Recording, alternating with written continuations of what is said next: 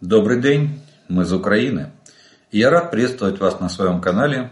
И как обычно мы с вами начинаем видеообзор по оперативной обстановке за прошедшие сутки. А сегодня у нас на календаре 20 января. И э, как обычно мы начинаем с ночи. Ночь прошла неспокойно. Э, была атака дронами. Э, она, они практически постоянно, видите, за исключением редкие ночи, когда э, такой атаки не фиксируют э, наши воздушные силы. Но в эту ночь была попытка атаковать семью ударными беспилотниками типа Шахет-136-131 из района Приморско-Ахтарск Российской Федерации и тремя зенитными управляемыми ракетами С-300 из временно оккупированной Луганской области. Здесь удар э, ракетами С-300 пришелся по территории Донбасса. Мобильными огневыми группами сил обороны Украины уничтожены 4 вражеских беспилотника, остальные 3 не достигли своих целей. Противовоздушная оборона работала в рамках Одесской, Николаевской, Черкасской и Хмельницкой областей. А вот оперативная обстановка за, на линии фронта за прошедшие сутки сложилась следующее. Ну, во-первых, надо отметить э, небольшое снижение э, боевой интенсивности э, со стороны атак врага, видимо, тоже не иссякает силы и не, не, а, а, сказываются огромные потери, которые враг несет на всех оперативных направлениях, на которых он атакует. А таких четыре. Итак, за прошедшие сутки на линии фронта произошло 103 боевых столкновения. Враг нанес один ракетный и 23 авиационных удара. Совершил 59 обстрелов из реактивных систем залпового огня по позициям наших войск и населенным пунктам в прифронтовой зоне на всю глубину досекаемости своих огневых средств. В результате э, российских террористических атак, к сожалению, есть погибшие и раненые среди гражданского населения. А также разрушения получили как жилые дома и другая гражданская инфраструктура. Авиационные удары наносились в основном в Донецкой области. Ну, надо отметить, что всего в эти в прошедшие сутки и количество авиационных ударов всего 23 и э, география их нанесения, только Донецкая область, э, говорят о, о снижении боевой интенсивности со стороны врага. Видно, подвыдохлись.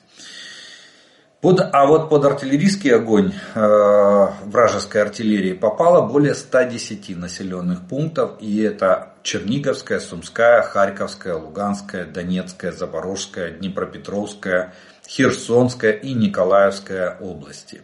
Как видим, здесь география полная от э, севера на, э, севера на, на востока, востока и с юга. То есть э, практически охватывает всю линию фронта и границу, Украино-российскую границу.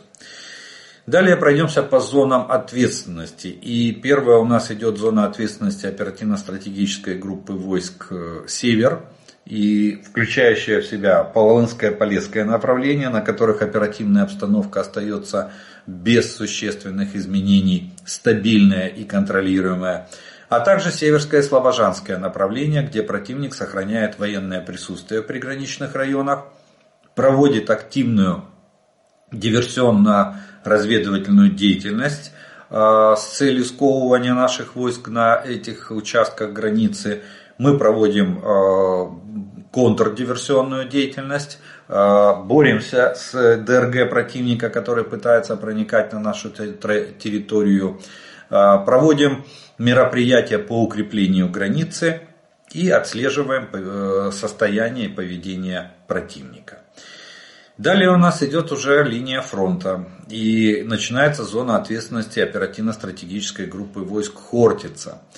Начинается она с Купинского направления. Тут нашими защитниками было отражено 12 атак э, противника в районах населенных пунктов Синьковка, Петропавловка, Табаевка и Берестово. А, к сожалению, надо констатировать, что сейчас уточняется ситуация в районе Крахмального. Там вроде бы как расширилась э, серая зона. Не то, что линия фронта осталась без изменений, но серая зона, это в которой ведутся основные боевые действия, немного расширилась в, в сторону, вглубь нашей, э, нашей обороны. Сейчас ситуация в районе Крахмального находится на уточнении. На Лиманском направлении здесь основные бои. Тоже враг проявлял очень большую активность. А, можно, можно сказать, э, одно из самых активных э, оперативных направлений.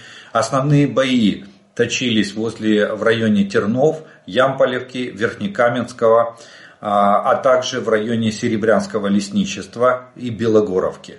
Э, на северном фланге Лиманского направления враг 10 а, раз атаковал наши позиции, все 10 атак были отбиты и не увенчались успехом, а в районах Серебрянского лесничества и Белогоровки Луганской области было э, зафиксировано 15 попыток атаковать наши позиции, все они оказались для врага безуспешными. Враг понес потери и отошел. Бахмутское направление. Здесь э, а вот здесь снижение боевой интенсивности. И всего 4 атаки было предпринято со стороны врага для, а, по, на наши позиции. Э, ни одна из атак не увенчалась успехом. Бои точились в основном вблизи Ивановского, Андреевки и Клещеевки. Э, на остальных участках были позиционные бои и перестрелки. В зоне ответственности э, оперативно-стратегической группы войск Таврия. И начинается она у нас с Авдеевского направления. Здесь продолжаются очень ожесточенные бои. Сегодня команда Deep State, видите, на карте показала, э, где враг имел э, частичный успех в предыдущие сутки и где сейчас предпринимаются стабилизационные меры со стороны наших войск для того, чтобы либо либо остановить дальнейшее продвижение, либо э, вернуть утраченные позиции.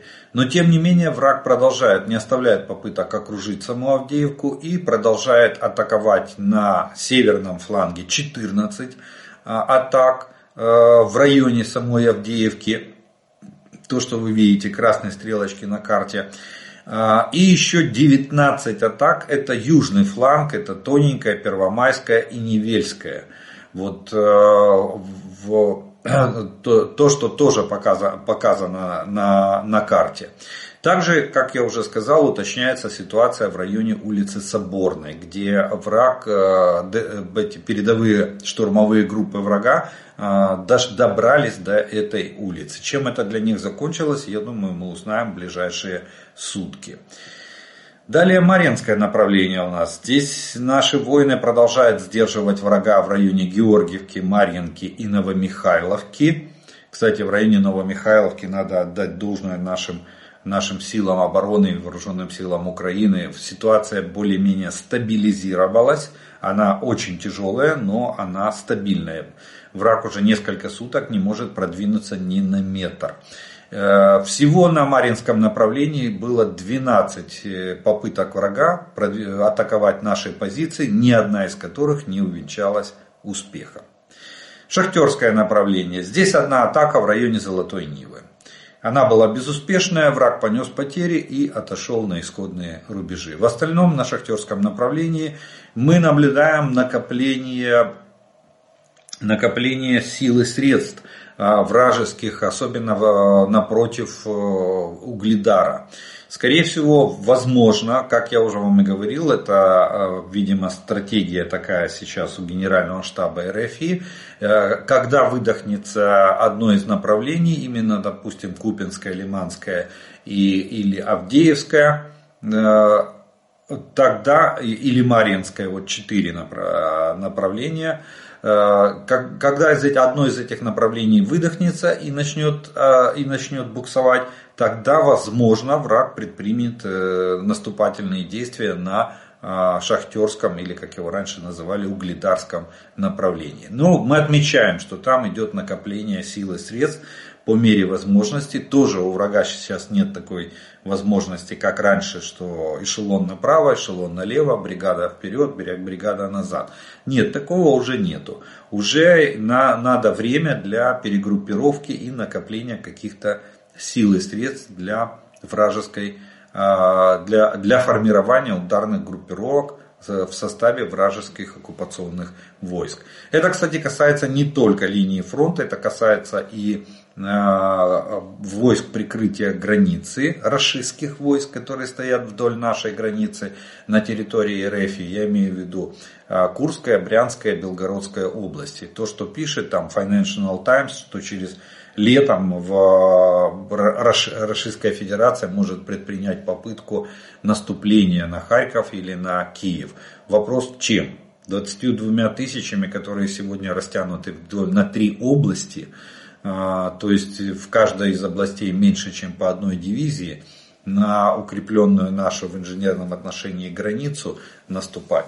Вот. Или надо все бросить э, Генштабу РФ и начать формировать там ударную группировку. Тогда посыпется фронт на, э, здесь, на, э, в, этом самом, на, на тех направлениях, на которых они нас надо прекращать и ударные части начать перебрасывать туда. А ударными у них считается это роты Шторм Z, э, и воздушные части воздушно-десантных войск. Не знаю, почему они так решили. Может быть, просто из морально-психологического состояния, что типа ВДВ э, всегда везде была там реклама и всегда считал, что это наиболее боеспособная часть. Они, видимо, такую традицию стараются укрепить. Потому что полки, которые состоят мотострелковые, которые состоят из мобилизованных, полки территориальной обороны, ну, они не показывают того уровня, э, того уровня боеспособности, которое показывают вот полки э, подраздел, частей и соединений воздушно-десантных войск. Ну идем дальше. На запорожском направлении. Здесь тоже Работинский плацдарм продолжает обороняться. Э, и боевая активность, э, кстати, тех же, если тут у нас э, достославная 76-я воздушно-десантная дивизия, которую мы изрядно потрепали на этом направлении, она, видимо, тоже выдохлась и требует перегруппировки и доукомплектования, восстановления отдельной части этой дивизии требует восстановления боеспособности. Всего три атаки было на запорожском направлении со стороны врага. А, западнее Вербового эти атаки были предприняты противником. Ни одна из атак не увенчалась успехом. Враг понес потери и отступил на исходные э, рубежи. И остается у нас зона ответственности оперативно-стратегической группы войск Одесса, Херсонское направление. Здесь основные все события а, происходят на левом берегу. Плацдарм сражается, а, очень тяжелая там ситуация, но тем не менее мы удерживаем наши позиции. А, была попытка, вы знаете, предыдущие сутки еще была попытка выставить там на руинах э, клинки населенного пункта, выставить рашистский аквафреш. Но э, он простоял несколько часов, стоил почти рота солдат погибло. Это мы уже знаем из перехвата, из рассказов самих э, российских оккупантов, э, как они ходили флаг устанавливать. Ну, вот такой политический жест сделали. Сделала российская команда. Флага, конечно же, давно нет, он простоял там всего несколько часов. Вот. Но зато они понесли потери практически в составе почти целой роты вот, э, для того, чтобы это сделать. А мы продолжаем отбивать штурмы и удерживать плацдарм на левом берегу, несмотря ни на что. За прошедшие сутки противник совершил 10 попыток э, штурма наших позиций, ни одна из которых не увенчалась успехом. Причем противник совершает штурмы с применением бронетехники – при поддержке э, почти, ну можно сказать, при активной поддержке артиллерии, хотя она там не всегда бывает, там у них дефицит. Вот. Зато наша артиллерия и наши подразделения э, дронов работают, э, работают очень хорошо, очень слаженно и обеспечивают огневое прикрытие для нашей морской пехоты, которая удерживает этот плацдарм. Так что плацдарм продолжает сражаться. За прошедшие сутки авиация сил обороны Украины нанесла удары по одному району сосредоточения личного состава и техники врага. А подразделения ракетных войск поразили 4 района огневых позиций артиллерии, вражеской артиллерии. И в общем ориентировочные потери врага за прошедшие сутки составили в личном составе 750 оккупантов, в технике и вооружении в танках 4 единицы, в боевых бронированных машинах 10 единиц, артиллерийских системах 14 единиц, реактивных системах залпового огня 1 единица, беспилотниках оперативно-тактического уровня 5 единиц, э, автомобильной техники 17 единиц и специальной техники 5 единиц. Вот такой вот урожай собрали силы обороны Украины на всех оперативных направлениях и на линии фронта от Сватова до Олешек. И э, еще одно хочу вам э, урожай э, про, огласить, который собрал Центр специальных операций Альфа э, Службы безопасности Украины. Это уже идет статистика этого года. Вот. И благодаря стараниям э, вот, Центра специальных операций, благодаря стараниям спецназа СБУ, на сегодняшний день э, уже в этом году они собрали примерно такой урожай. В личном составе уничтожено врагов 296 оккупантов, то есть практически 300 человек. Танков уничтожено 19 единиц. Боевых бронированных машин 33 единицы. Артиллерийских систем 22 единицы.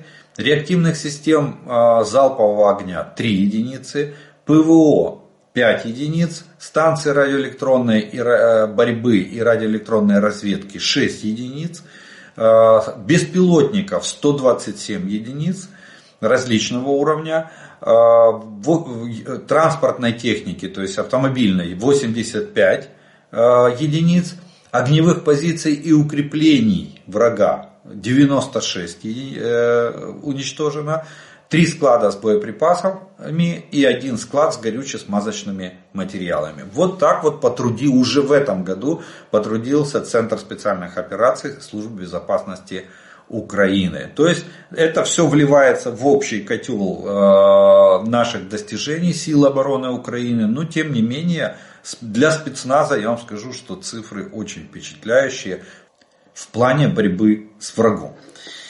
Ну а вот теперь мы с вами э, скажем несколько слов о военной, и, э, точнее о, о политической и военно-политической обстановке, которая происходит э, в нашей стране и вокруг нее. И начнем мы, конечно же, э, с Европейского Союза. И э, очень интересная э, информация, и довольно давно не было такой информации. Э, Европейский Союз э, опять э, взялся за пакеты санкций против РФ. И э, начали обсуждение нового пакета санкций. Об этом сообщает Bloomberg. Его хотят принять ко второй годовщине вторжения э, Российской Федерации в Украину. То есть к 24 э, февраля. Хотят ввести еще один пакет санкций. Какой он уже будет, по-моему, 13 или 14 а, я думаю, они огласят, чтобы мы уже там не сбивались со счета. Среди ограничений рассматривает расширение списка подсанкционных лиц, а, обход, э, точнее предотвращение обхода санкций Российской Федерации через третьи страны и усиление торговых ограничений. Вот такие, такой вот пакет санкций готовит Европейский Союз. Кстати, посмотрим, сейчас э, будет и голосование по пакету финансовой помощи Украине там, на 50 миллиардов. Э, в европейском, надо отметить, что там в Европе началось формирование, ну будем так говорить, э, открытой пророссийской оппозиции.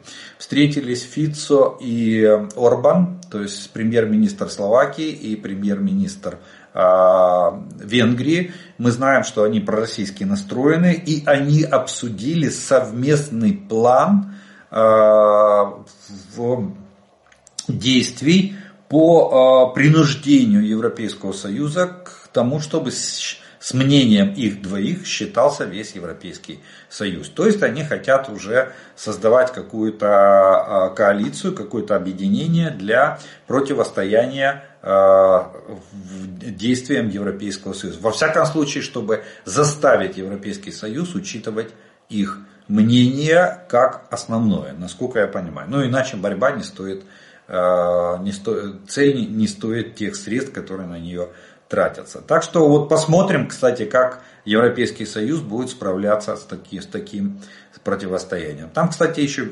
Австрия под вопросом, она может, а, тоже они очень лояльно относятся к Российской Федерации.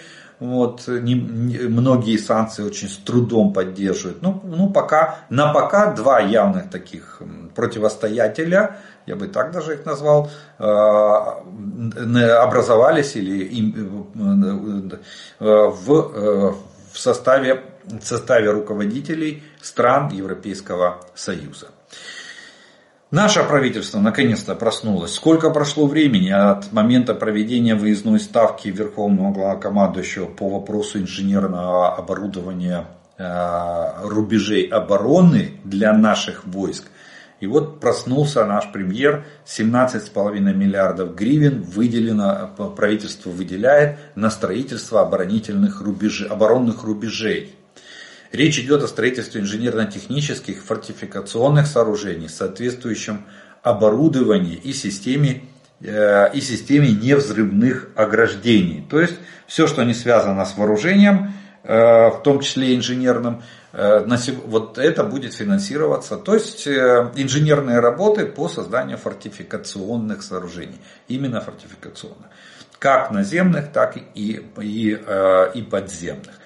Вот. Так что, ну, будем надеяться, что эти 17,5 миллиардов гривен не растворятся в небытие, вот, а будут реально потрачены на создание оборонительных рубежей. Э, далее, опять э, Рафаэль Гросси, это глава, генеральный директор МАГАТЭ агентства, сделал заявление о том, что э, солдаты РФ снова заминировали оккупированную ими Запорожскую атомную электростанцию. Давно не было а, оттуда вестей. Мины по периметру станции в буферной зоне между внутренними и внешними ограждениями объекта, которые, а, которые ранее были обнаружены командой МАГАТЭ и изъяты в ноябре 23 года. Теперь снова на месте. То есть они, а, когда команда МАГАТЭ их пыталась, заставила снять минные поля, они их снова установили на свои места.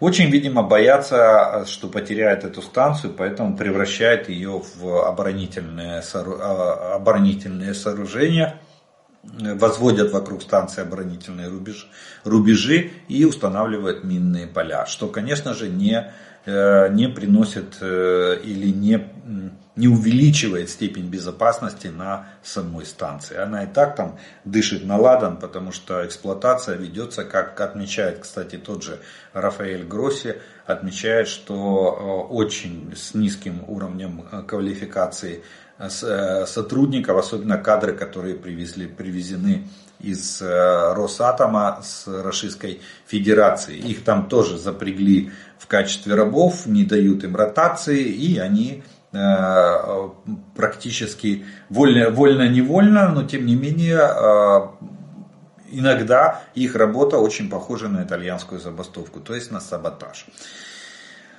Далее, э, польские фермеры опять анонсировали новые масштабные протесты по всей стране. Об этом заявил представитель аграрной организации «Солидарность» и призвал всех фермеров присоединиться к акциям протеста. Суть митингов заключается в негативном отношении аграриев к льготному импорту украинского зерна в Европу и политике Европейского Союза по этому поводу.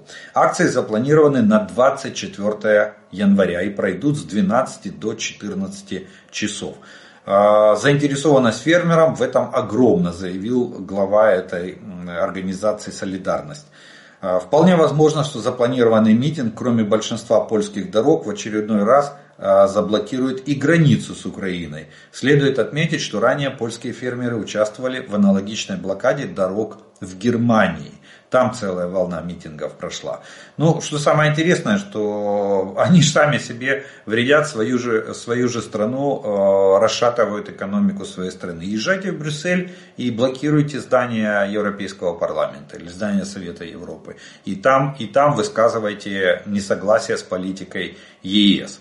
Вот. Или да, да, там, если вы считаете, что ваше правительство, то, пожалуйста, есть здание правительства Польши, и там высказывайте свой протест. Но зачем же вы рушите экономику собственной страны? Сами пилите сук, на котором сидите. Кстати, там э, сегодня появилась информация о том, что на, э, в Румынии все разблокировано, все все переходы, э, все блокады сняты и транспортные, коридоры начали работать в штатном режиме. А, а тут, видите, опять э, возникает вопрос протестов, э, что они не согласны с политикой Европейского Союза. Далее, страны Балтии построят оборонительные сооружения на своих восточных границах. Об этом сообщило Министерство обороны Эстонии в своем пресс-релизе. Министры обороны Эстонии, Латвии и Литвы одобрили концепцию строительства противомобильных э, оборонных сооружений на границах с Московией и Беломосковией, ну то есть с Росси... Э, РФ и э, Белоруссией в течение нескольких лет для сдерживания и защиты от военных угроз. Ну, вот, как говорится, чего добивались, на, за что боролись, на то и напоролись. Теперь э, железный вал или бетонная стена или колючая проволока теперь будет опоясывать э, и белорусские границы э, от внешнего, со стороны внешнего мира, со стороны западных стран. А Украина строит э, свои укрепления. То есть ну, Финляндия и Норвегия давно уже построили там свои объекты стена и наращивают теперь их только в инженерном и техническом отношении. То есть вся западная граница РФ теперь превращается в оборонительный рубеж. Вот так, та, так, э, так поставила себя Российская Федерация с, со своими западными соседями. Ну и э, нашел очень интересно, очень много задаете вопросов, не могу не ответить на него, тем более, что такой сводный анализ, какое оружие и техника сейчас производит Украина. Сейчас, подчеркиваю, на сегодняшний день. А, единственное, что тут э, написано э, относительно производства мин и боеприпасов, количество раз. Ну, я понимаю, что цифры нам сейчас рассекречивать нет смысла, сколько там мин, сколько снарядов. Э, и тут очень тяжело ориентироваться э, в реалиях, потому что, ну, допустим, в 2022 году мы вообще не производили снаряды и мины в начале года, да, а вот уже с февраля месяца начали, начали как-то рухаться и пытаться организовать. Поэтому сейчас мы считаем практически от нулевой отметки. Поэтому, но тем не менее, Итак, в оружие техника, которая производится сейчас э, Украиной, именно нашим государством. Увеличено производство мин в 42 раза, а снарядов в 2,5 раза. То, что я говорил. Э, восстановлено производство реактивных систем залпового огня Альха с дальностью 130 километров. Полезная нагрузка больше, чем у снарядов для Хаймарс. Хаймарс там, по-моему, если я не ошибаюсь, 90 килограмм полезной нагрузки. Наша арха несет полезной нагрузки больше. Э, что бы там ни писали, восстановили, восстановлено. Далее, 6 штук в месяц 150, 155 миллиметровых самогонных гаубиц 2С-22 Богдана производим. Установлены новые серийные линии по производству советских 82 миллиметровых и 120 миллиметровых минометов. Э, начали производить минометы. Увеличилось производство противотанковых ракет Стугна-П и э, э, ракет комплексу Корсар. Э, далее, производство бронетранспортеров увеличилось в 5 раз. Возобновлено производство ходовой части танков. С 24 февраля 2022 года производство беспилотников выросло более чем в 100 раз, а компаний-производителей с 35 до 200 компаний-производителей. Ну, главное, чтобы эти беспилотники были на фронте. Создание ударного беспилотника Камикадзе с дальностью полета более 1000 километров. Модернизация крылатых ракет «Нептун», дальность 140 километров. Производство нескольких систем РЭП, масштабы невелики, но по качеству наши РЭП превосходят самые, самые мощные российские э, станции радиоэлектронной борьбы. Вот такие вот э, вооружения э, производит сегодня Украина. Это только Украина. Здесь не указаны вооружения, которые мы производим совместно со странами-партнерами, ну и в основном, конечно же, на территории стран-партнеров. Здесь только наше собственное производство.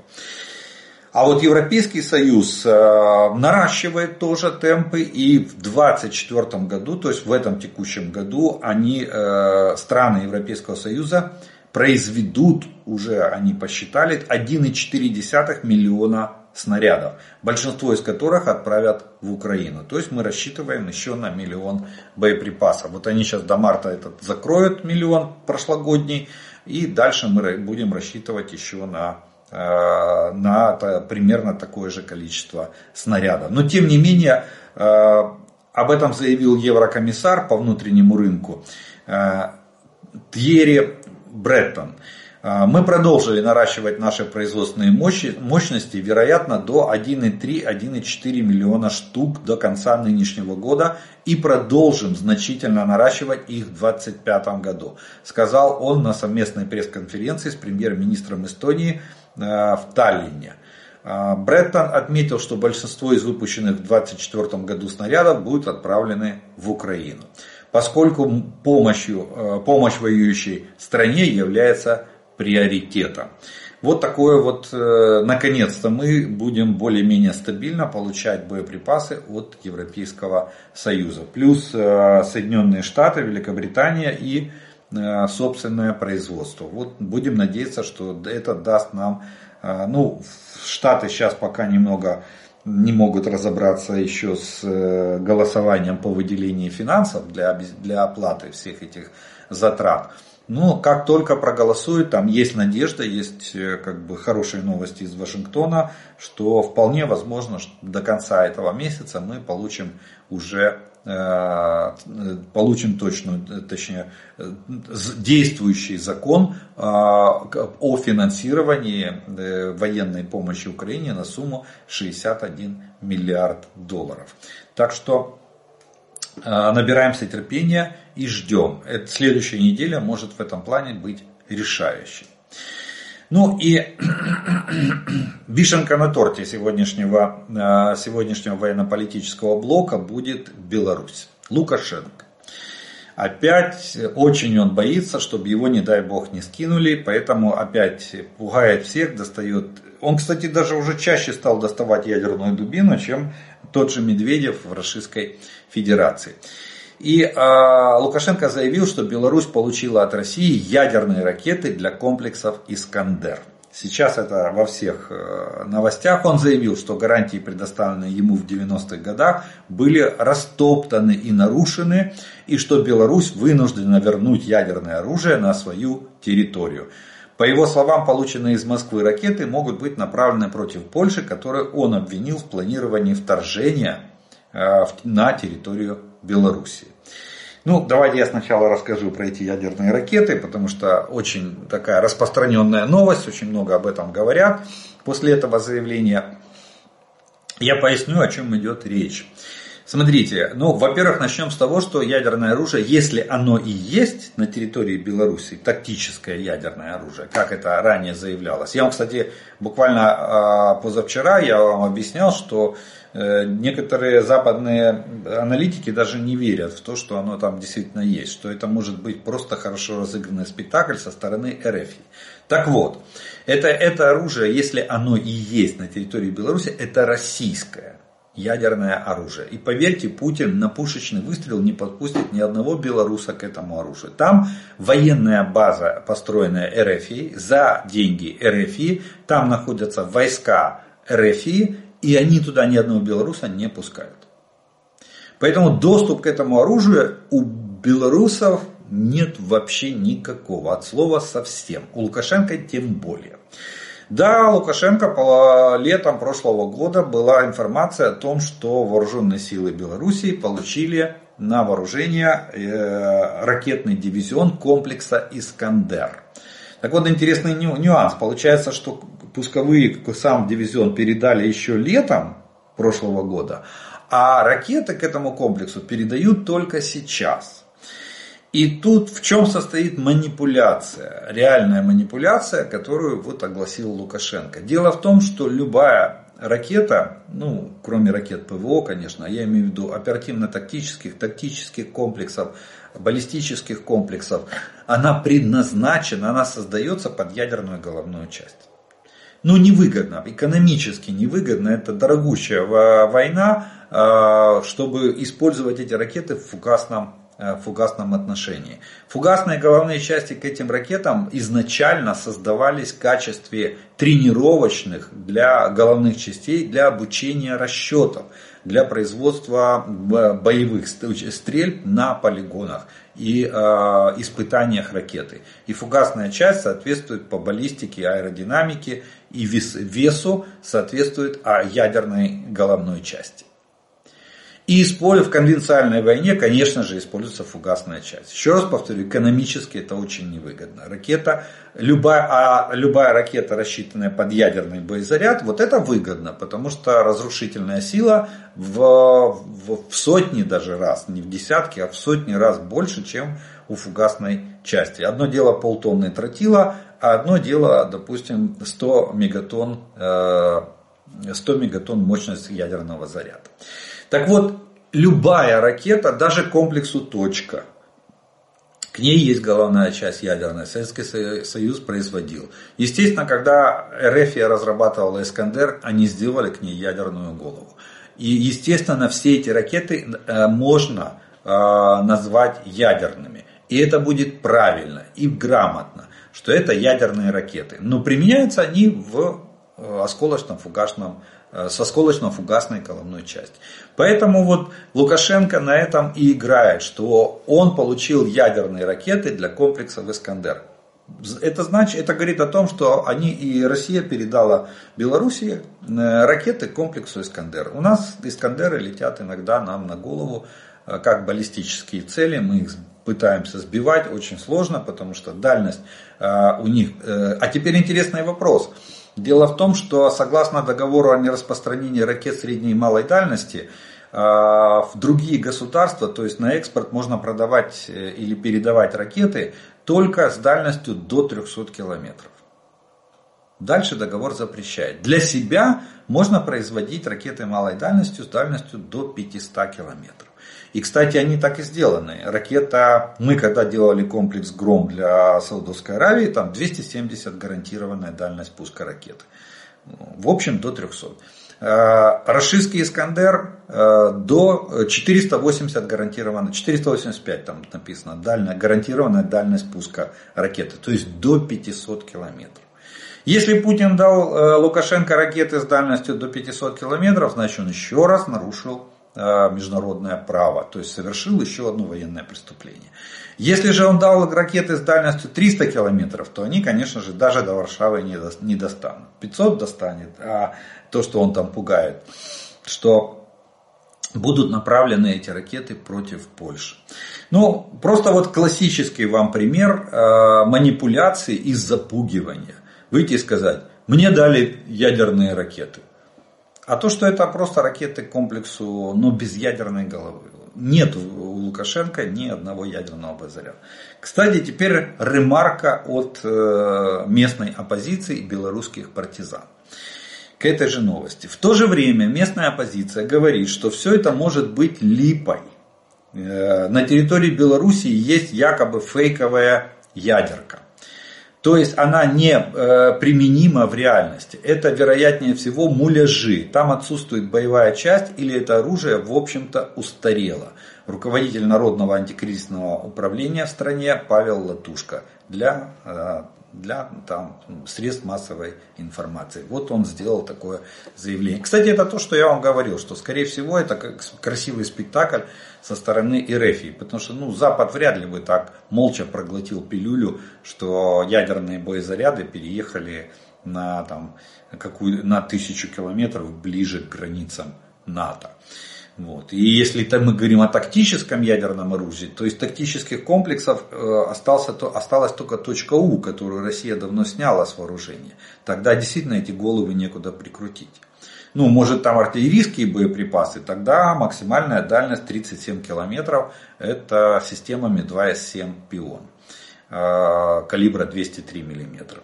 Вот, э, вот вроде бы как и вся ситуация. Вот такая вот красивая манипуляция, громкий лозунг, но не имеющий, не, не несущий в себе э, глубокого смысла или содержания. Вот красивые слова. Ядерные ракеты. Бойтесь НАТО, дрожите, у меня есть ядерные ракеты. Вот, вот, как, вот как делаются манипуляции политиками. В частности, Лукашенко. Ну что ж, мы на этом с вами первый раздел э, военной и военно-политической обстановки закончим. Я по традиции сделаю паузу, вас по традиции приглашаю подписаться на мой канал, кто еще не подписан. А, те, кто смотрит это видео, пожалуйста, поставьте ему лайк. Тогда его смогут увидеть как можно больше людей. Ну и через некоторое время мы с вами продолжим.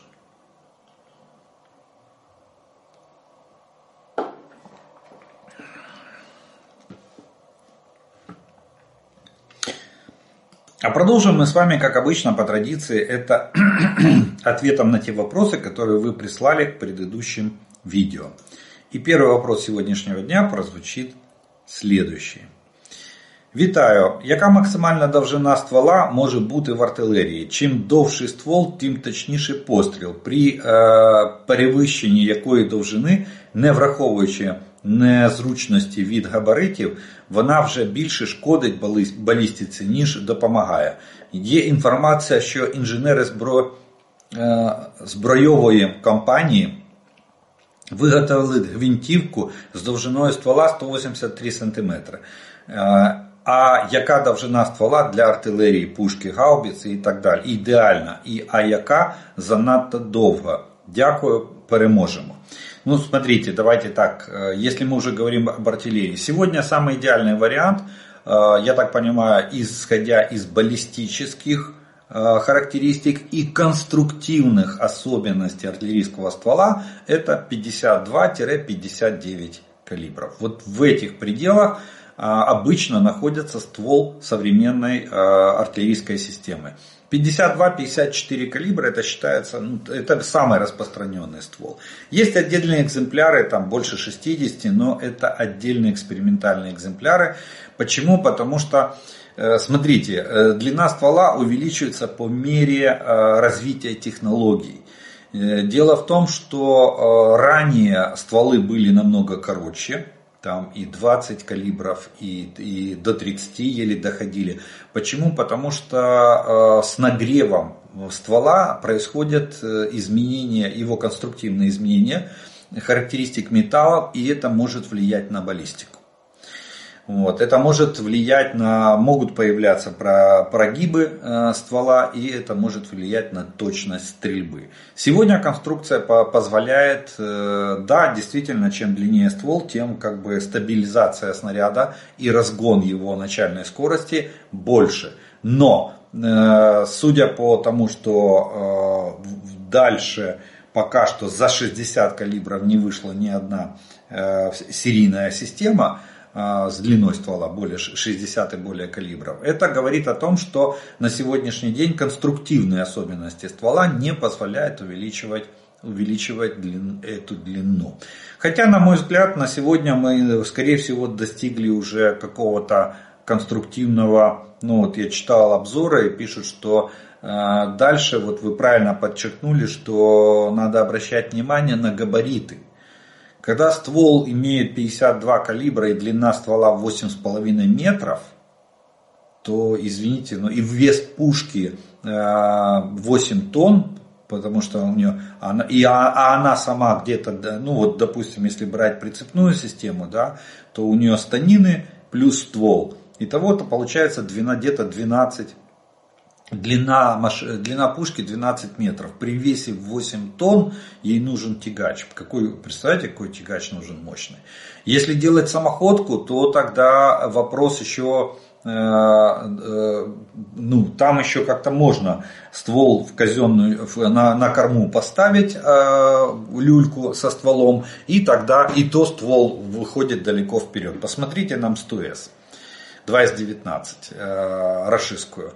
Как у нее, насколько у нее, у нее даже в походном положении поднимается упор, который держит ствол, чтобы он не болтался во время во время движения. Это, это проблематично. Поэтому я думаю, что пока, на, на, скорее всего на этом будет э, на этом будет остановка, дальше будет изменение э, либо, либо пороха будут меняться, либо сами конструктивная доработка боеприпаса. Сегодня же большинство снарядов имеют активно-реактивный двигатель, пороховые ускорители, Э, ну, в как, разных исполнениях. Когда-то это называют там, активно-реактивным двигателем, вот как Эскалибур, допустим, снаряд. Где-то есть снаряды с пороховыми ускорителями, которые увеличивают дальность там, некоторые в два раза, а вот Эскалибур почти в три раза увеличивает дальность, в отличие от обычного боеприпаса. Вот. Но оптимальный, э, оптимальная длина ствола при сегодняшних технологиях 52-59 калибров. Примерно в этих, в этих пределах находится артиллерийский ствол. При калибре э, систем 155 миллиметров. Это западный калибр, э, российский калибр 152 миллиметра. Они остались на старой дюймовом, дюймовом, дюймовых калибрах и, не, не, естественно, не собирается их, их менять. Э, расскажите, пожалуйста, о ракете П-35. Э, есть ли такие ракеты у вооруженных сил Украины? Ну, таких, да, у нас таких ракет нету, сразу скажу. Была такая ракета. П-35. Это противокорабельная ракета. Кстати, надо отметить, если эта ракета появляется в, в, в составе массированных ракетных ударов Российской Федерации или вообще Российская Федерация к ней ее начала применять, то можно, можно смело делать вывод, что шкребут по сусекам. То есть ракет очень и очень мало. Они достают уже такой раритет. Ну, для понимания, годы разработки этой ракеты 57-59. Год принятия на вооружение этой ракеты 62 эта ракета даже по характеристикам даже хуже, чем ракета э, Х-22. Х-22 была воздушного базирования, это ракета э, морского и сухопутного базирования. Ее устанавливали, это противокорабельная ракета.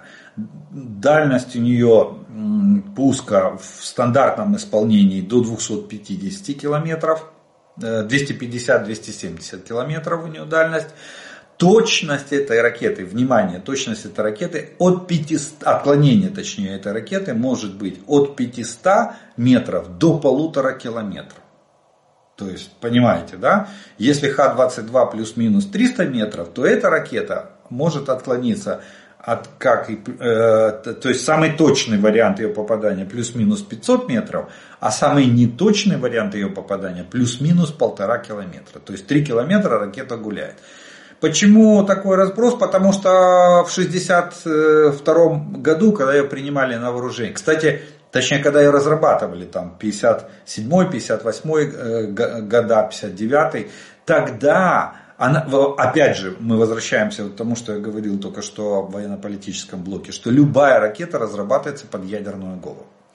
И ядерный боезаряд на этой ракете полтора километра не проблема от эпицентра ядерного взрыва, естественно, вражеский корабль будет уничтожен. Даже при самом минимальном заряде. Скорость у нее там э, сверхзвуковая, она один мах развивает, 1250 э, километров, ну чуть больше одного маха, 1250 километров в час. Но э, эти ракеты не пошли в большую серию, потому что уже к моменту принятия на свое вооружение, на, в 1962 году, эта ракета уже П-35, и этот комплекс уже был устаревший, морально устаревший. Уже появились реактивные истребители, которые летали быстрее, чем эта ракета. То есть они могли с этой ракетой бороться. Вот. И э, она была сделана, еще раз повторюсь, в корабельном варианте, в варианте подводных лодок, но пуск производился с надводного положения. то есть лодка всплывала и производила пуски этих ракет. И были береговые комплексы «Редут» и «Утес». «Редут» это мобильный комплекс, «Утес» это стационарный комплекс. У нас было в составе, э, в составе военно-морских сил Украины было комплекс «Утес», две, две батареи, это был у нас э, противо, это был дивизион, э, ракетный дивизион береговой охраны военно-морских сил, относился он к ракетным войскам и артиллерии. Вот, в районе Севастополя там есть два населенных пункта, где они располагаются. Один объект был уничтожен, в 22 году его расформировали, потому что ракеты очень старые, хранить их дальше не имело смысла. Обслуживание дивизиона вот этих пусковых установок заглубленных которые выезжали там из э, скалы, а довольно было дорогое, поэтому одну разобрали полностью, пусковую, э, этот, одну батарею береговую, а вторая батарея была законсервирована. В 2014 году после оккупации Крыма расисты расконсервировали эту батарею, и она в них стоит на боевом, на боевом дежурстве. Э, кстати, если мне не изменяет память, эта батарея севастопольская, она очень хорошо показана в художественном фильме «Одиночное плавание». Был такой боевик про а, совет, советский, про то, как они там побеждали э, а, а, злых американцев на каком-то таинственном острове. Так вот там ракетная система в этом фильме показана, это настоящая система «Утес», которая располагается в районе Севастополя. Вот ее там показали, эти ракеты на дежурстве там, и, все так, и так далее. Кто, кто очень интересуется, можете погуглить этот фильм и посмотреть эти, эти эпизоды. Они там, они там играют роль американских ракет на, в, в, в какой-то в акватории какого-то где-то мирового океана, с которым борется вот наш, точнее советский, советский корабль, значит, который находится в одиночном плавании, то есть на боевом дежурстве. Вот. Поэтому появление этих ракет, есть еще комплекс э, Редут, который является э, мобильным, он на автомобильной базе. И а, вот скорее всего они могли применить ли, э, э, вот этот мобильный комплекс. Э, но эти ракеты с их точностью э, можно тоже сделать такой вывод, что скорее всего они используются исключительно для перегрузки нашей системы ПВО для того, чтобы, для того, чтобы создать массовость. Видимо, видимо, боевых ракет не хватает, и для того, чтобы хоть часть ракет достигла, гарантированно достигла цели, расисты применяют вот э, эти противокорабельные, старые э, противокорабельные комплексы, вот, чтобы перегрузить нашу систему ПВО. Вот такие вот э, характеристики этой ракеты и такое ее, и такое ее предназначение. Объясните, пожалуйста, что такое штурмовая атака, что в, ней, э, что в нее входит и какие они бывают. Часто военные эксперты говорят, сегодня было 5 штурмовых атак, отбили все штурмовые атаки. Спасибо. Э, ну, просто мы говорим, атака и штурмовая, и штурмовая атака, она в принципе ничем не отличается, это просто как бы игра слов. А, штурм, штурм производится э, специально обученной пехотой, которая имеет, умеет вести ближний бой в условиях там, городской местности, в условиях лесистой местности, в условиях, в условиях э, э, укреп этих позиций и э, опорных пунктов. Вот взводный опорный пункт, ротный опорный пункт, э, баталь, ротный батальонный батальон, район обороны. Э, вот там. И эта штурмовая, э, штурмовая пехота, она, они обучены для ведения боя в таких условиях. Поэтому такие называют, естественно, если идет штурмовая пехота, то называют штурмы. А, задача штурма, а, он э, отличается от атаки тем, что э, она, как правило, производится при поддержке брони, то есть броня сзади, а не спереди. Вот расисты используют, допустим, метод, они впереди пускают мобиков, пускают дезертиров и отказников под угрозой расстрела, а сами, прикрываясь их телами, стараются максимально приблизиться к нашим позициям. Потом идет заброс гранатами и дальше главное ворваться в окопы противника. А уже в, окоп, в окопах ведется ближний бой. Мы очень часто видим видео от наших бойцов, как они зачищают. Вот это штурмов, штурмовые действия, как они ведут боевые действия в окопах противника с вражеской пехотой. Вот. Поэтому как бы особен, больших, больших особенностей от атаки обычной пехоты или атака штурмовой пехоты нету. Есть особенности в плане обученности личного состава и порядка ведения боевых действий. Когда надо применять гранаты, когда надо применять стрелковое оружие, как надо а, передвигаться в ходе этих боевых действий. Э, пехота подразумевается общевойсковая тактика в пешем порядке или в бронированном порядке или в комбинированном порядке. Э, они ведут наступательные действия э, в, это самое, под прикрытием артиллерии, это классический вариант, я вам рассказываю. Штурмовая пехота может, может, может проводить штурмовые действия без артиллерии, без брони, используя, допустим, складки местности, или особенности рельефа местности. Вот, и, и задача ее именно штурм, взять штурмом, взять э, позицию э, противника. Вот. вот поэтому сегодня, а у нас немножко понятие э, смещается, потому что мы больше, ну как бы мы, у нас больше освещается гражданскими средствами массовой информации. И в, в принципе вот как я вам сейчас пытаюсь объяснить военные постулаты для простого гражданина, чтобы люди понимали, что происходит, как наши военнослужащие воюют, как они достигают успехов, почему иногда у них бывают э, неуспехи, им приходится оставлять позиции, и как это вообще все происходит. Вот так примерно происходит штурмовая атака. Э, я думаю, что вопрос. Я думаю, что РФ неспроста э, разместила в Беларуси ядерное оружие. Как вы считаете? Возможно, РФ это сделала для того, чтобы этим ядерным оружием ударить по Украине. С расчетом на то, что ответ Запада прилетит по Беларуси. И таким образом РФ э, пожертвует Белоруссию, лишь бы только нанести ядерный удар по Украине.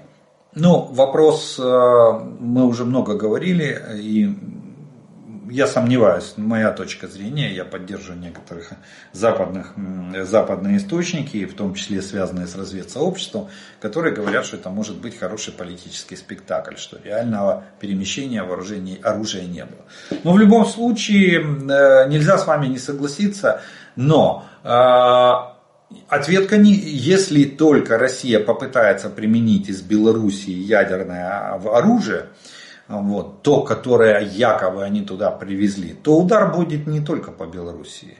Ну, во-первых, будет, э, скорее всего, будет попытка нанести э, превентивный удар, упреждающий удар, чтобы не допустить применения ядерного оружия. Это раз. Возможен такой вариант. Ну и второй вариант, надо же бить не, по, не столько по самому ядерному оружию, сколько по центру принятия решений. А это значит, что будут бить не по Минску, а по Москве.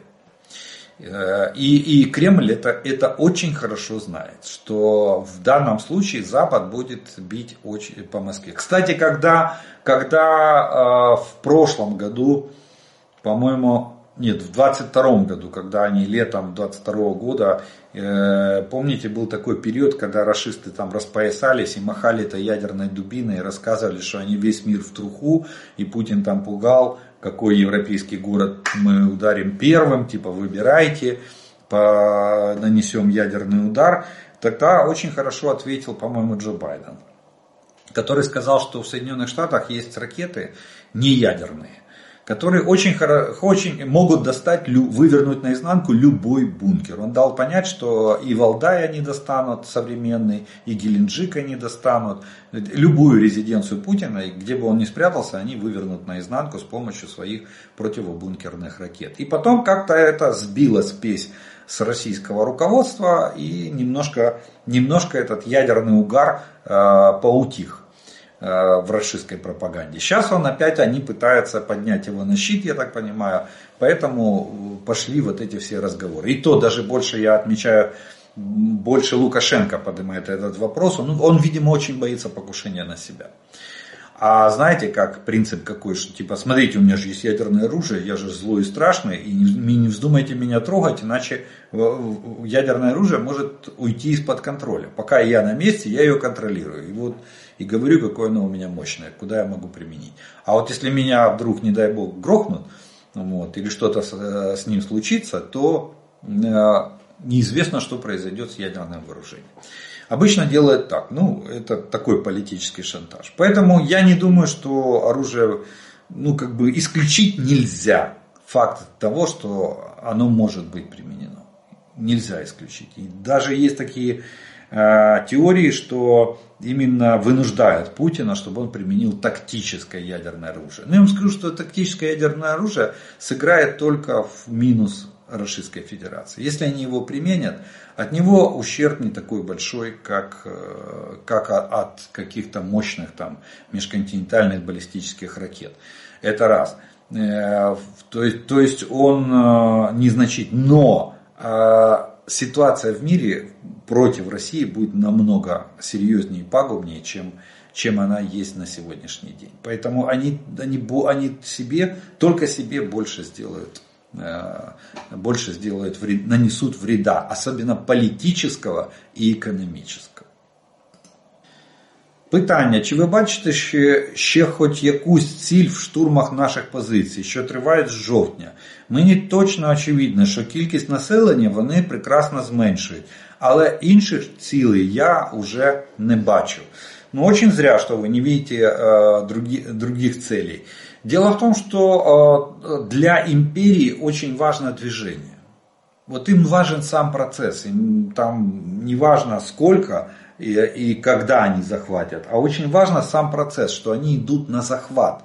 Они двигаются 100 метров в неделю, все в шоке, говорят, что ну это вообще ни о чем, огромнейшие потери, а для них потери не важны, для них важно, что они продвинулись 100 метров в неделю.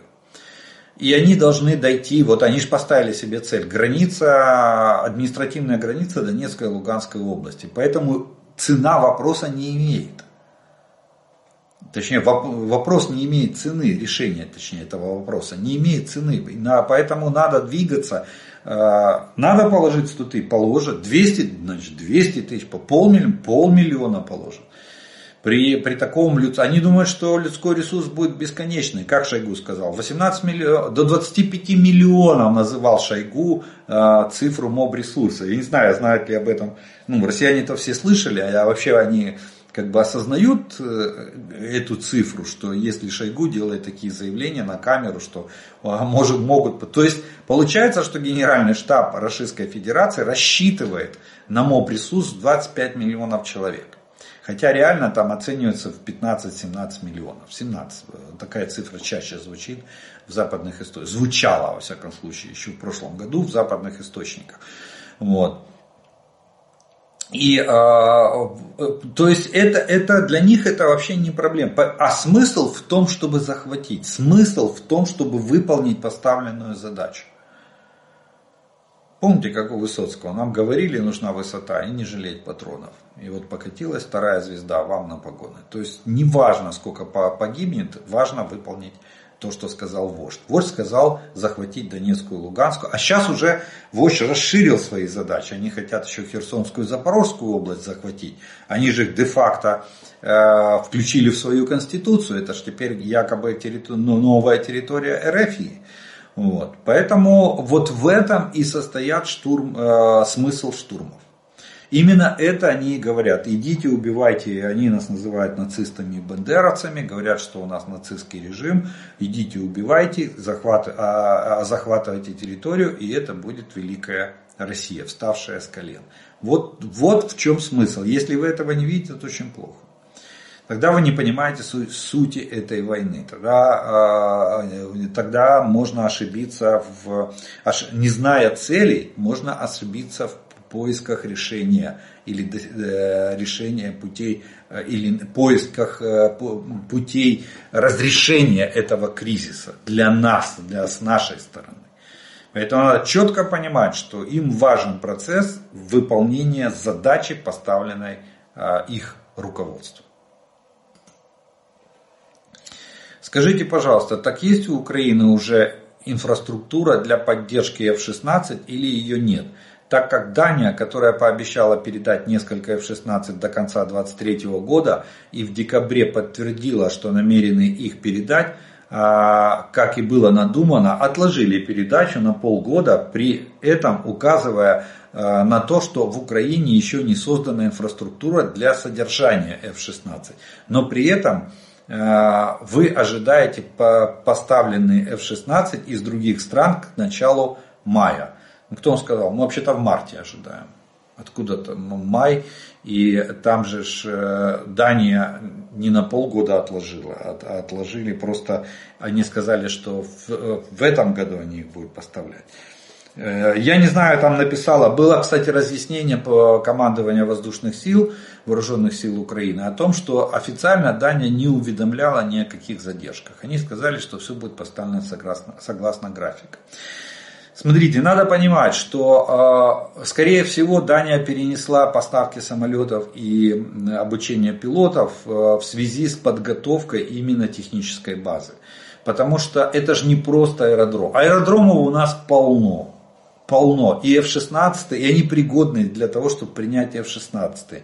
Э, я даже напомню, что в 2018 году F-16 базировались у нас на одном из аэродромов в Староконстантинове, которые принимали участие. Они приземлялись, взлетали. Э, там была развернута база для их подготовки, обслуживания и заправки, и зарядки, потому что они наносили учебно-боевые удары в ходе совместных учений НАТО на Украина, НАТО на, на нашей территории. То есть это есть. Но сегодня вопрос стоит в том, и там же приезжали западные специалисты. И там какая-то была минимальная база на, моби, на, на мобильной базе, то есть на автомобилях, прицепах и так далее. Сейчас надо обучить технарей. Это сложнее, чем научить пилота, потому что этих людей намного больше, которые должны обслуживать этот самолет ремонтировать его, заряжать, заправлять и тогда готовить его к боевому вылету. Надо научить технический состав, раз. Надо привести сюда всю, а, всю технологическую аппаратуру, которая обеспечивает или которая нужна для технического обслуживания ремонта этих самолетов. Разместить ее, и а летчики, они должны прилететь на все готовое. Они должны прилететь, приземлиться, выйти из кабины, и они дальше идут там выполнять свои задачи. Технари берут самолет и начинают его готовить к следующему вылету. Это очень сложная а, процедура. Поэтому, а, поэтому и задержка, скорее всего. Дания могла отложить поставку самолетов в декабре, для того, чтобы они, они должны прилететь на все готовое. Когда база будет развернута, технари все в готовности обученные, принимать, обслуживать, заправлять, заряжать и готовить к следующему вылету самолета F-16. Вот. Это будет все э, обещано, что это будет конец февраля, март месяц, э, и мы начнем получать и в нашем небе, у нас появится база, и мы, в нашем небе могут появиться самолеты F-16. F-16. А до лета там э, у них будет только увеличиваться количество, то есть наращиваться. Кстати, может быть, это и послужило тем, что сегодня расисты стараются бить по нашим аэродромам, потому что они очень боятся и не знают, на какой аэродром будет перемещаться, э, перемещаться вот эти самолеты F-16. Для них это загадка и огромная э, проблема, огромная трагедия.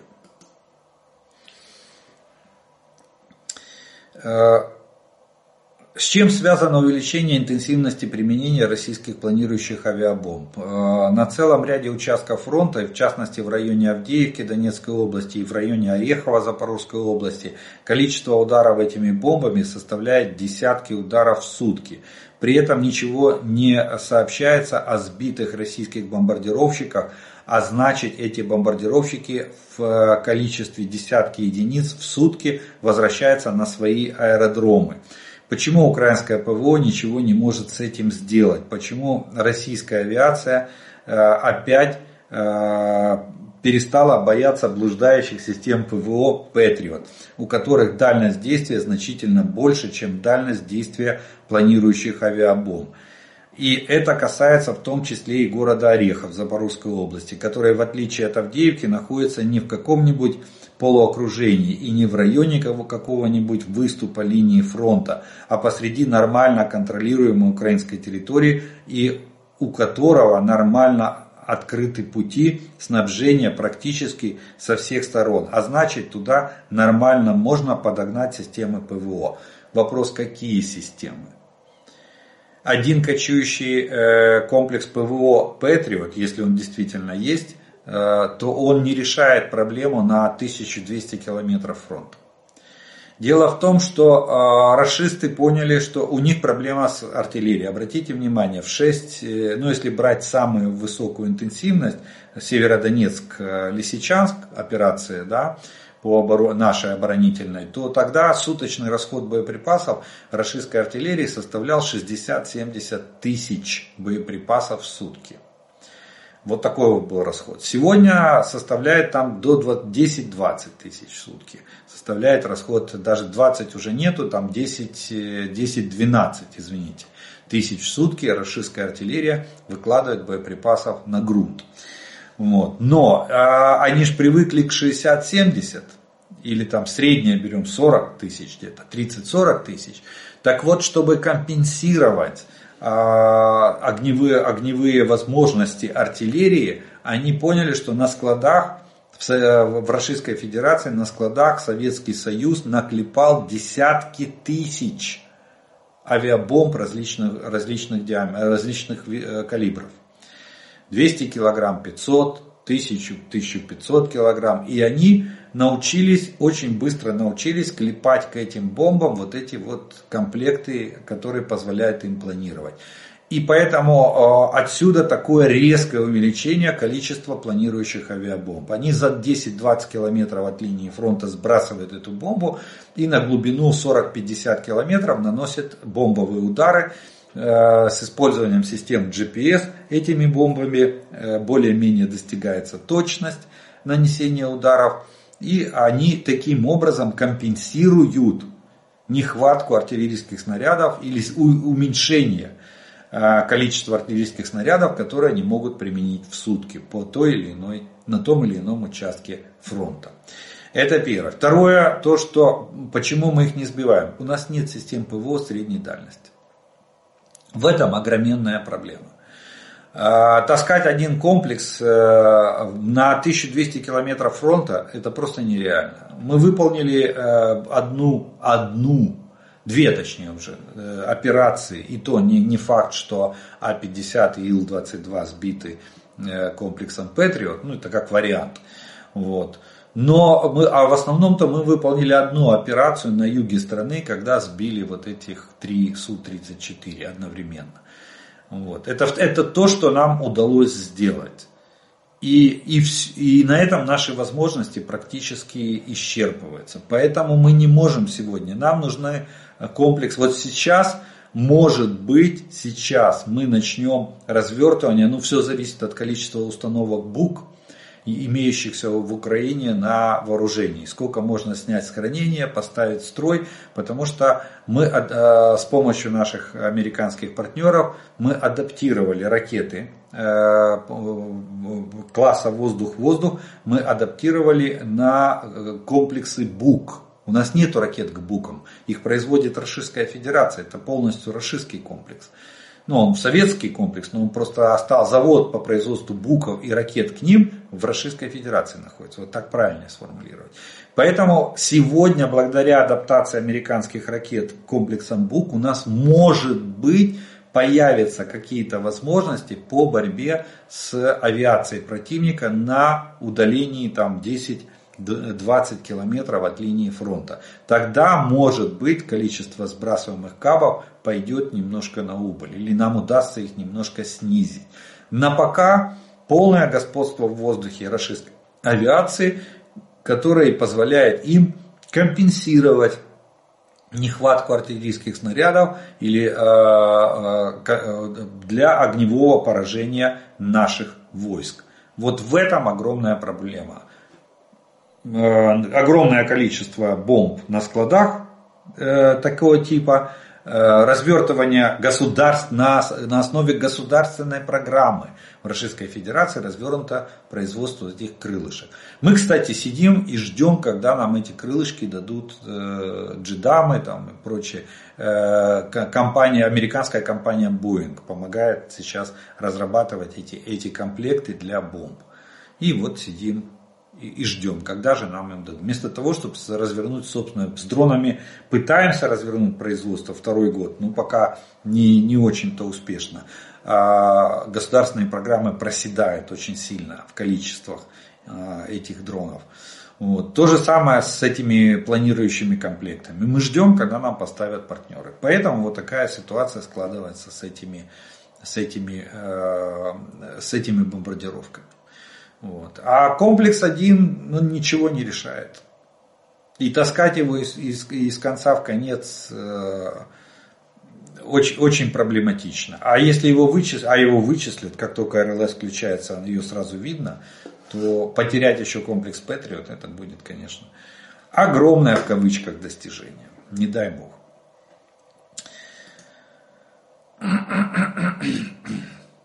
Ну что ж, мы на этом с вами э, вопросную часть сегодняшнего обзора закончим. И у нас остается третья часть, это комментарии, приветствия и пожелания, которые вы прислали в предыдущем видео. И первый комментарий сегодняшнего дня прозвучит следующий.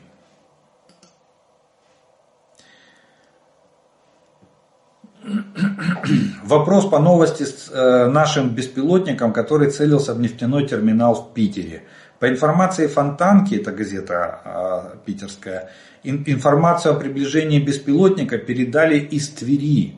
А пролететь он успел Брянскую, Смоленскую, Тверскую и Новгородскую области. Я думаю, что засекли еще в Брянской, и, и поскольку беспилотник летел высоко, решили не сбивать немедленно, а а, проследить, на какой объект он нацелен.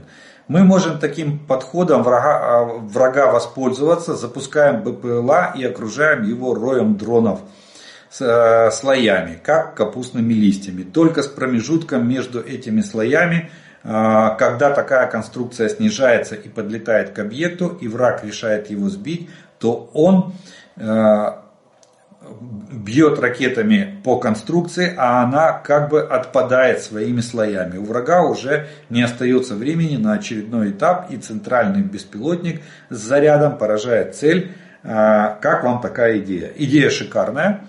Но пока что применение роя даже для западных ведущих э, стран э, является пока что э, на уровне научных и технических разработок. Военкоры плачут, SPV-дроны становятся основным ударным средством украинцев в радиусе 20 километров от фронта. Украинские беспилотники могут уничтожить любую технику, включая танки с динамической защитой. На наших глазах произошла настоящая революция, масштабы которой мы еще не осознали. Ну дай бог, чтобы это было э, именно так. Дорогие любимые украинцы, вам еще немного нужно потерпеть. Скоро в РФ будет проблемы у власти, и тогда вы можете этим воспользоваться. Мы все адекватные люди, за вас болеем и переживаем, и будем вам помогать до перемоги.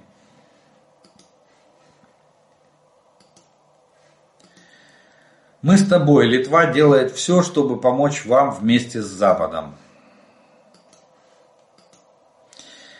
Россияне, вы хотели нашей украинской земли, так смешайтесь с нею, Збройні силы Украины. Привет из Татарстана. Желаю Украине в этом году разгромить и изгнать российских захватчиков. Слава Украине, слава героям, слава вооруженным силам Украины. Немец о способностях жителей РФ и ее руководства. Без Украины, без Казахстана вы, русские, никогда не сможете ничего взять. Вам не хватает именно этих двух стран. Именно без истинных наследников Киевской Руси, это украинцы, которые истинные воины. Без них вы ничего не сможете нигде оккупировать, нигде взять. Говорю как немец, да, наши предки были во главе и, уличили, и учили вас уму-разуму. И мы знаем, вы никогда не сможете стать э, Российской империей. Сами вы, вы там, э, ваш военачальник просто клоун. Он хотел Киев за три дня взять. В тысячный раз повторю, без украинцев, без истинных наследников Киевской Руси, без казахов, узбеков, киргизов вы никогда не сможете взять в этом мире ничего. От слова совсем. Духа у вас нет э, быть свободными. Не можете вы быть даже Э, двуеродными, вы зеро. Примите это как судьбу. Ну, вот такой вот комментарий. Слава героям Украины! Привет из Баку! Ровно год назад я вам писал от себя. Вы озвучили мой текст, чем я до сих пор рад. Поэтому я решился повторить свой вопрос и предложение сегодня. Первое. Пожалуйста, купите сами оружие на свои деньги, чтобы бомбить объекты на территории расистов. Ведь вам их не дали с условиями. А, ваша сила в вашей смелости. Я вас считал и считаю смелым и героической, героической нацией, народом мира. Баку 30 лет назад подписал перемирие с Арменией не потому, что проиграл, а, а потому что это был секрет. В самых последних днях Первой а, Карабахской войны а, из танков, которые мы подбивали, вылазили расистские чмобики. Знаете, не, не армяне, за армян в то время воевали расисты. Поняв это, мы подготовились и разгромили их, несмотря на помощь в оружии от расистов и Ирана. С вами был участник первой и отец второй э, Карабахской войны Гадир Гадиров. Слава Украине, героям слава! Задача Путина заменить Зеленского на более покладистого. Задача Запада заменить Путина на более покладистого. США и Запад не могут себе позволить проиграть в Украине. Это будет потеря лица перед Китаем и всем миром. Нет сомнения в том, что чем тяжелее будет ситуация в Украине, тем более серьезное оружие будет поступать для вооруженных сил Украины. На подходе F-16, Атакмс, а через год, возможно, пойдет и разговор о томагавках и першингах. И то, к чему сегодня пришел Белгород, возможно, придет ко всей э, РФ, России. И вот тогда народ, может быть, начнет задумываться, а нафига нам этот э, пожилой Путин вместе со своей этой тягомотиной кровавой войной? И не лучше ли нам просто мирно договориться с Украиной о границах по линии э, Карл Маркс. Э, Россия, не имеющая никакого отношения к Руси и получившая, вернее, укравшая свое нынешнее название, в э, лучшем случае в XVIII веке, тем не менее нагло претендует на историческое наследие Руси, созданное за 800 лет раньше. Однако московская история – это история Орды, а, пришитая к истории Руси белыми нитками и полностью сфальсифицированная. Ну, так вот Карл Маркс а, описывал Эрефию. Вторую ночь подряд украинские дроны врываются на территорию российских нефтебаз в глубоком тылу. Официальное сообщение звучит одинаково. Дрон был доблестно уничтожен, однако при уничтожении произошел сброс боеприпаса на территорию нефтебазы. По скриптум. Уже кадры по объектам военного и логистического обеспечения на территории буферной зоны РФ становятся обыденностью. Курск, Брянск, Белгород, Ростов, Воронеж уже никого не удивляет. Но скоро качество перейдет в количество и станет совсем грустно местным аборигенам. И еще, мы напали на Украину, потому что там богатый ресурсами промышленный район Донбасс. Э, почитайте в интернете, там в Запорожье найдены запасы лития, а экономисты говорят, кто владеет литием, тот владеет миром. А месторождение руды, у вас железная руда, где, э, где процент железа 35, самый высокий процент в мире. Путин хочет войти в историю как самый мощный владелец территории, который диктует условия другим. А все эти слова э, насчет туалетов, патриотизма, зависти к украинцам и прочее, это фигня для, э, для простях, для э, глубинного народа. Миром владеет экономический интерес и наслаждение властью. Ну что ж, вот э, на такой ноте мы сегодня с вами закончим наш обзор по оперативной обстановке за прошедшие сутки. Я благодарю вас за ваше внимание, ваше время, что вы досмотрели до этого момента.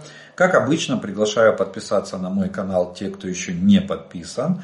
Те, кто смотрит это видео, пожалуйста, поставьте ему лайк. Тогда его смогут увидеть как можно больше людей. От себя добавлю слова благодарности спонсорам и тем, кто помогает моему каналу. Ну а ми з вами продовжуємо вірити в Сили оборони України. Перемога наша, слава Україні!